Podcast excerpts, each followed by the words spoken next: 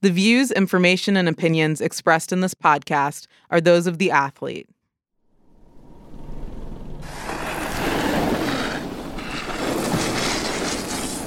Watching Chloe Kim snowboard is like watching a musician. I would say that Chloe, when she's snowboarding, looks almost like music being played, of course, but not necessarily the most soft and soothing type of music, like heavy metal cello. You could call Mike Jankowski the conductor in this metaphor or you can just call him Coach Jenks. He's the head coach of the U.S. Olympic snowboarding team. He's been working with Chloe since she was 12 years old. There's a class and sophistication to the cello, but when you plug it into an amplifier and maybe put a wah wah pedal and a distortion pedal on it, and you crank it through a big Marshall stack, that would be Chloe. Chloe is a rock star in the snowboarding world. She's a four time X Games gold medalist and an Olympic gold medalist. The thing that is always pushing me is like I'm surrounded by such amazing snowboarders, and like I've read with the guys a lot, and they're always doing the craziest things, like doing double corks, like 1440s. And then I'm like, well, if they can do it, I can do it. Chloe's drive to push the boundaries of snowboarding landed her in Saas-Fee, Switzerland this fall. She's been training for a new challenge. It's called the Frontside Double Cork 1080. Going upside down twice, I guess, is the easiest way to put it. Even though she sounds chill about it, the trick is anything but. Imagine doing two cartwheels, fully airborne, in just two seconds. It's as dangerous as it sounds. You can break your neck twice. Chloe takes this risk every time she attempts the front double 10. I had a really big bruise on my back and my butt. I had a swellbo, which is when you smack your elbow so hard it just swells up and you burst a bunch of blood vessels in your elbow. I had whiplash from like whipping my head back on one. Snowboarding has rebellious roots. It was born as an alternative to what was seen as the uptight world of skiing. At just 18 years old, Chloe is fearlessly leading the next generation of shredders, women who are pushing this sport forward. I've always been very competitive with myself. I'll learn a new trick that's never been done, but I won't like it unless it's perfect. Like that's my version of progression. And yes, like while I do that, I am progressing women's snowboarding, but it's also like something I want to do for myself. As she readies herself at the top of the halfpipe, about to give this trick another go, the blue skies and snow caps of Saas-Fee are shimmering. It almost makes you forget about the risk. Until you hear the drone of two helicopters. They're air ambulances. It's really scary, but something about that is so I don't know, it's just so addicting. Like, you want to get it so bad that you'll put yourself through all of that to do it. Chloe shakes off the nerves, readies her gear, and drops in.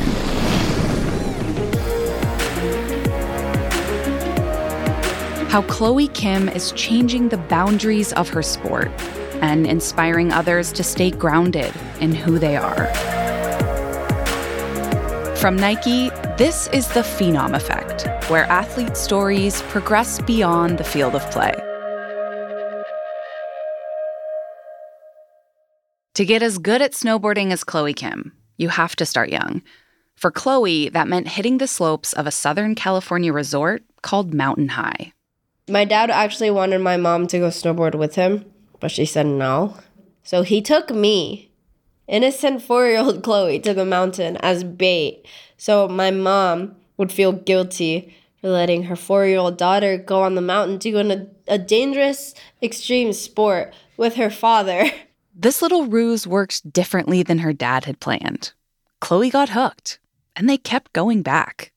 She picked up the basics almost effortlessly. Her dad, Jong Jin, bought her a board for 25 bucks off eBay.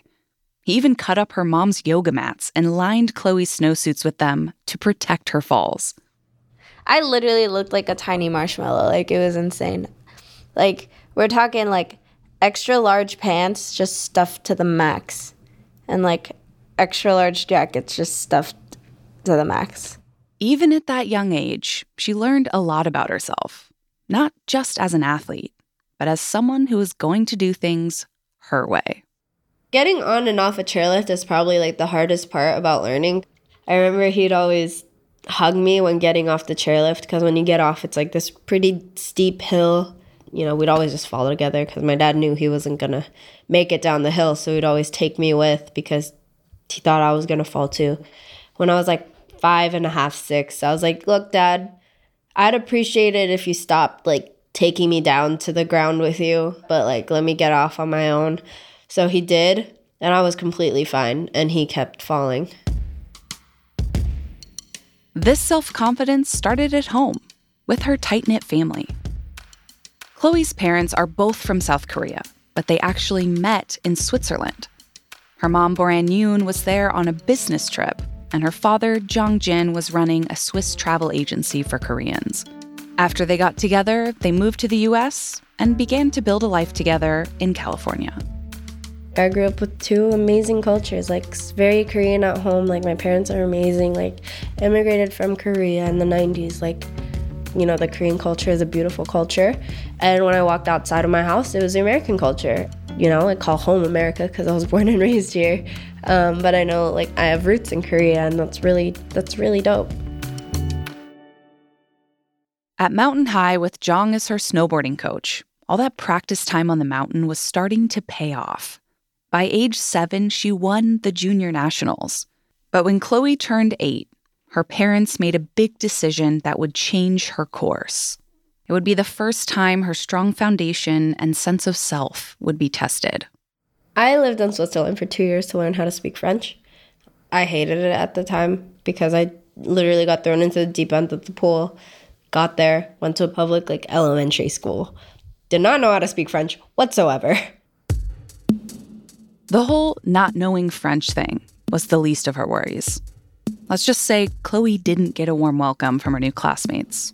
They made fun of her. I was the only Asian at my school, so I got picked on for the longest time and it sucked so bad. They would like do the eye thing. It was hard for me to make friends there. Jong came to visit Chloe on some weekends and during long breaks from classes. When he did, they'd go snowboarding just like old times. They'd wake up at four in the morning, take two trains to France, and catch some fresh powder. Snowboarding was kind of an outlet for me, just like for my emotions and, you know, just for me to express myself in like a good way. Whenever I was super stressed out, I was like, all right, sick, look, I get to snowboard in a week. It's gonna be dope. Chloe kept pushing through the emotional weight of being teased. She joined the Swiss snowboarding team, so her training grew more intense. Her bullies were no match for her drive to win. I wanted to be successful. And like these kids like did fuel my success. One day her classmates turned on the news and they saw Chloe. I did a contest and then they saw a video of me snowboarding like on the news or something. Like, oh my gosh, like she goes to her school and like super nice to me all of a sudden. And then like, see, we could have been friends, but you guys all decided to be mean and like racist. It's me, eight year old Chloe, all innocent. Like, all I cared about were butterflies and ladybugs. And like, now you guys are coming at me for the way I look, and now you want to be friends? Like, no. But I just kind of dealt with it um, and their fake love for a year, and then I was out of there. She'd learned a lot during her time abroad about staying grounded and true to herself. And of course, she became a better snowboarder. Jong saw Chloe's growing potential. He thought she might be an Olympian in the making. So he faced a decision. He wasn't going to let me keep snowboarding if he didn't really see it go anywhere. He didn't want me to waste my time, essentially. And like, snowboarding's so expensive. So like we can't keep supporting her if like she's just not gonna do that well. Olympic dreams require a different level of commitment. So the Kims went all in. Jong quit his engineering job to devote himself to Chloe's training, and her training arena would need to change too. She was soon off to Mammoth Mountain. The name fits. The mountain rises more than 11,000 feet in the Sierra Nevada. It was a five hour drive from the Kim home. I would be sleeping, and at 3 in the morning, my dad would come in my room, pick me up. I'm still asleep. Pick me up, throw me in the back of the car, put all three seatbelts on me, and I'm like, all right, cool, we're on our way to Mammoth. She joined the Mammoth Mountain snowboarding team and started homeschooling. Chloe began to eat, sleep, and breathe snowboarding. Soon, other snowboarders started to notice this kid shredding on the mountain, like Olympian Louis Vito. I met Chloe when she was super young. I just remember watching her and be like, wow, this, this little girl is good. Like, who is she? Coach Jenks was asking the same thing. He was at Mammoth Mountain during this time, and as the head coach of the U.S. Olympic snowboarding team, he was scouting for new talent. I can see them from a long way away, especially someone who's tiny, and say, oh my goodness, that person is ripping down the mountain right now. At the time, Chloe was only nine years old. So I was always like pretty motivated though. Like I always wanted more. And like nothing was ever enough. Like I always wanted to just do the best I could. And like a lot of the times I was like, all right, I need to be a better snowboarder. Like I'm not happy with the way I'm riding.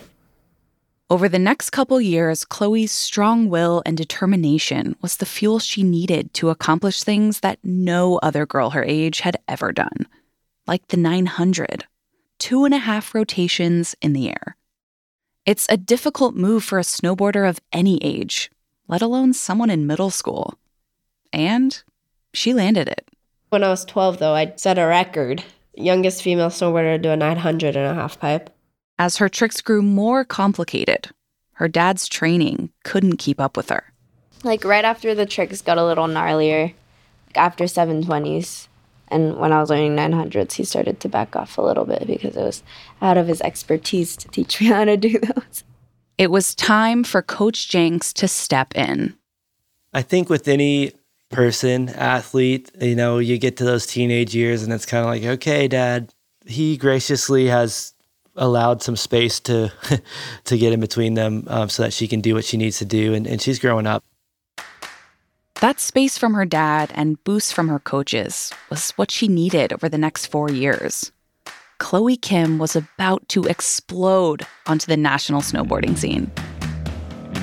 In 2014, she performed well enough to qualify for the Sochi Olympics. But at 13, she was too young to compete in the games.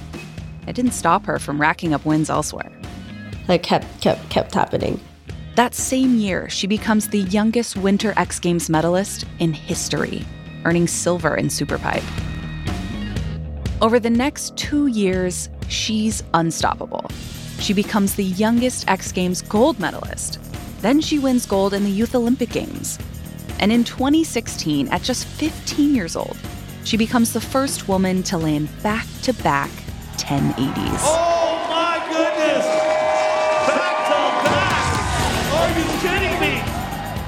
That's spinning three full rotations in the air, landing that, and then immediately ramping back up to get back in the air and do it again. She leaves the US Snowboarding Grand Prix, where she did that trick, with a perfect score. The first female snowboarder to ever achieve that feat. You have just witnessed history, Park City, once again. Oh, my, that has never been done. oh my God. That's incredible. In 2017, she ends her epic four year run with a gold medal at the Dew Tour. That medal, along with all her other wins, earned her a spot on the U.S. women's snowboarding team for the 2018 Winter Olympics. And this time, she's old enough to compete. And as the bell rings here in the stadium, bells ring all the way around Korea, ringing for peace and connecting everyone to begin the festival. The 2018 Olympics in Pyeongchang brought together Chloe's two cultures, competing in her parents' homeland of South Korea for Team USA. At 17, she was one of the youngest competitors. The world would be watching, and Chloe would be center stage. You're in a new place, like, you know, you have so many odds thrown against you, but like, it's crazy and there's so much hype around it. Coach Jenks remembers the hype well. You could feel it, you could taste it. I mean, it was it was in the air, and the, the expectations that Chloe had in particular were some that just I've never seen before. The hype was warranted. She was the clear favorite to win gold. You're 17 years old, and the pipe is yours. February 12th, 2018 was the big day. Chloe had sailed through the qualifying rounds and into the finals. Now she had three runs on the halfpipe to go for gold. With perfect conditions, Chloe crushed it on her first two runs. Her friend and fellow Olympian Ariel Gold was there competing in the same event. Chloe she's so calm and collected at the top of halfpipe contests. I haven't seen people who can be as goofy and as lighthearted as she is, especially in an event that's the caliber of the Olympics. At the top of the pipe, like I kind of just chill. Maybe dance around with my friends, have some hot chocolate up there. So I'm usually just chilling, doing my own thing, and then when they call my name and tell me it's game time, then like I'll go do my thing. While waiting for her third and final run, Chloe turned to her phone. I was honestly just on my phone the whole time during the Olympics because I like to just focus on myself and do what makes me happy, which is social media and texting and being antisocial. And she tweeted exactly 100 characters that broke the internet. She wrote, Wish I finished my breakfast sandwich, but my stubborn self decided not to, and now I'm getting hangry. She smiles as she recalls doing this. I'm not trying to bash on whoever made the sandwich or anything, but it was like kind of cold and like kind of firm. Especially in the morning, I shouldn't work that hard to chew. now, mind you, Chloe tweeted this out in the middle of her competition at the Olympics. It was funny and relatable, pure Chloe. People loved it. Far away from the hallways of that school in Switzerland, Chloe was still just herself and now ready for the real love coming her way.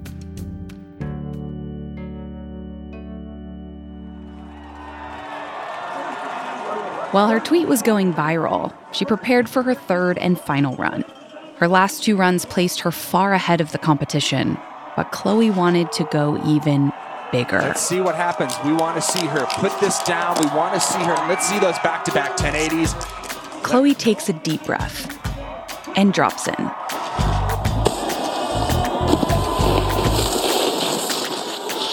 Her first move is a sky high method air, a classic speed gathering move where you do a backbend and grab the edge of the board. Putting that down, she has enough speed to bust out her first 1080 with ease.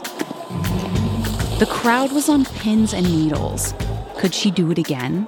The elusive double 1080. It's never been done by a woman at the Olympics. Coming in to the first of my hopefully two 1080s. Let's see the second, Chloe.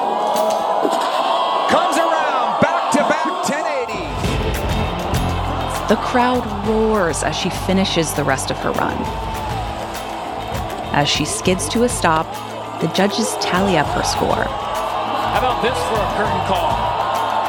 98.25, Chloe Kim, your Olympic champion. Chloe Kim becomes the youngest woman to win an Olympic snowboarding medal. Jong Jin, her dad, drives from Southern California, five and a half hours up to Mammoth, have paid off. Chloe Kim, the 2018 Olympic gold medalist in halfpipe. In this moment, anyone with two eyes could see that Chloe wasn't just a star. She was the rising sun. But she didn't realize what was about to happen. At the Olympics, the most peaceful thing about that place was the half pipe and like being on a snowboard. That was the most peaceful thing ever because it was the only thing that was familiar to me. I mean, I knew it was kind of going to be a big deal, but like not that big of a deal. Because a lot of people won gold medals, right? I wasn't the only one that won a gold medal. To everyone else, including Ariel Gold, it was obvious that this was a life changing moment for Chloe. She was like a celebrity there. I think, obviously, her family being from South Korea, she had so many Korean fans. And then, obviously, from the United States, too, she had such a huge story built around her. Snowboarder Louis Vito, who's known Chloe since those mammoth days, saw the bigger impact too. I don't think she was quite prepared for what was going to come. Like everything was built up for her to be this mega superstar, which everybody's cheering for you. They already know your name because of how much hype has been building. Okay, your life has just changed forever. And I think that was a little bit of a, a shock for her because she wasn't used to that. Chloe's life changed instantly. In the 30 minutes after she won gold, Chloe gained over 66,000 Twitter followers. Her face was all over TV in countries around the world. The Chloe Kim frenzy had arrived. Chloe realized that this bright spotlight came with an opportunity to do good. A few months after she won the gold, Chloe starred in a TV commercial with Shred Hate. It's a prevention program working to end bullying in schools. You take a group of, you know, athletes, like people that kids look up to, and start getting involved with this type of campaign. And if I could end bullying right now, I absolutely would. Like, I'd do anything for it. Her message resonated not only with kids and teenagers, but adults too. They started reaching out to her through social media. I get a lot of messages from people, from parents too, saying that I'm a good role model and all that stuff. And your messages have been read.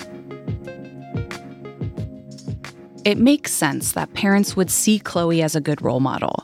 She's had a rock solid foundation of love and support from day one. Her family, they've helped her develop the confidence to both be herself and to climb to the top of her sport. I have the most amazing, supportive parents. And like, it took me so long to realize that. But now that I do, it's like, oh my God, I feel so guilty for not realizing it before. But I don't think like there are parents out there that would do all of that for their daughter. For like, maybe, you know, maybe she'll go to the Olympics, like full on believing in me and supporting me. I think that's so sick. Friends like Louis Vito are impressed by the person Chloe has become. She's kind of learned to embrace this almost a new role of being a powerful woman in sports and in the spotlight, and she's been handling it pretty well. It's a big step from where she was at the Olympics.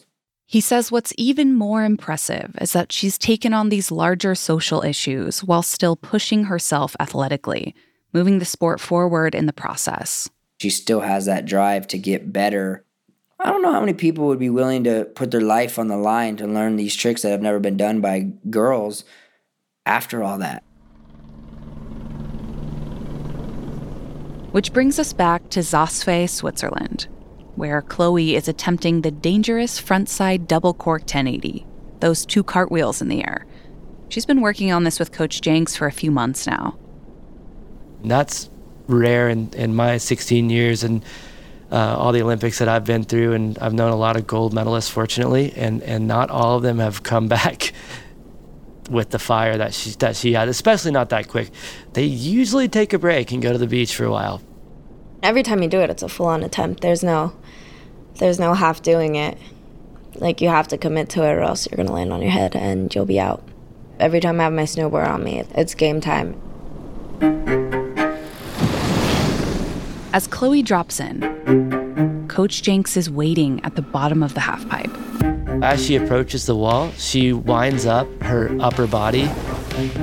She takes her front shoulder, dips it down, takes her back arm, and drives it all the way around in kind of a downward diagonal direction to create more of a flip and a rotation. And just continues looking, looking, looking, holding the grab all the way through the trick until she sees the landing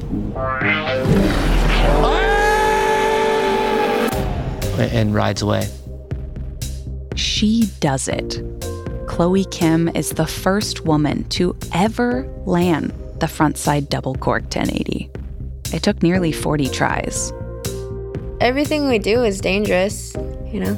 what's the fun in learning something if you don't go through hell learning it?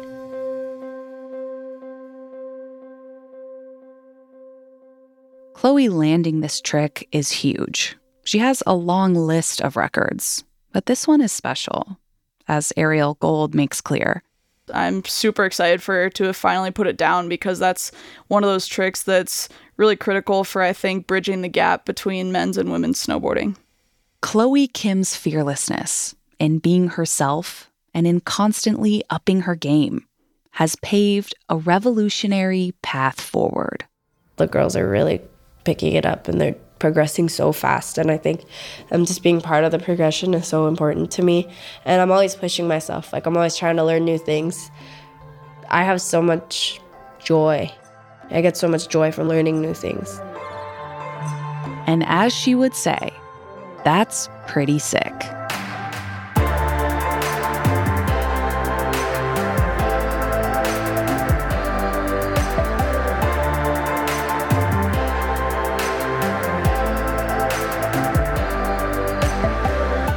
The Phenom Effect is a production of Nike. You can find the show on Apple Podcasts, Spotify, or wherever you find your favorite podcasts. Subscribe and let us know what you think by leaving us a review. If you like Chloe's story, keep up with her on Instagram. She's at Chloe Kim. This episode was produced by James T. Green, with help from producers Megan Cunane, Bradley Campbell, Emily Foreman, and Rachel Ward. Research by Andrew Helms, and editing help by Renita Jablonski. Abby Ruzicka is our senior producer. Andrea B. Scott is our editor. Mix and sound design by Zach Schmidt, with additional mixing by Keegan Zema. Our theme music is by Claus. Executive creative direction by Amber Rushton. Thanks for listening.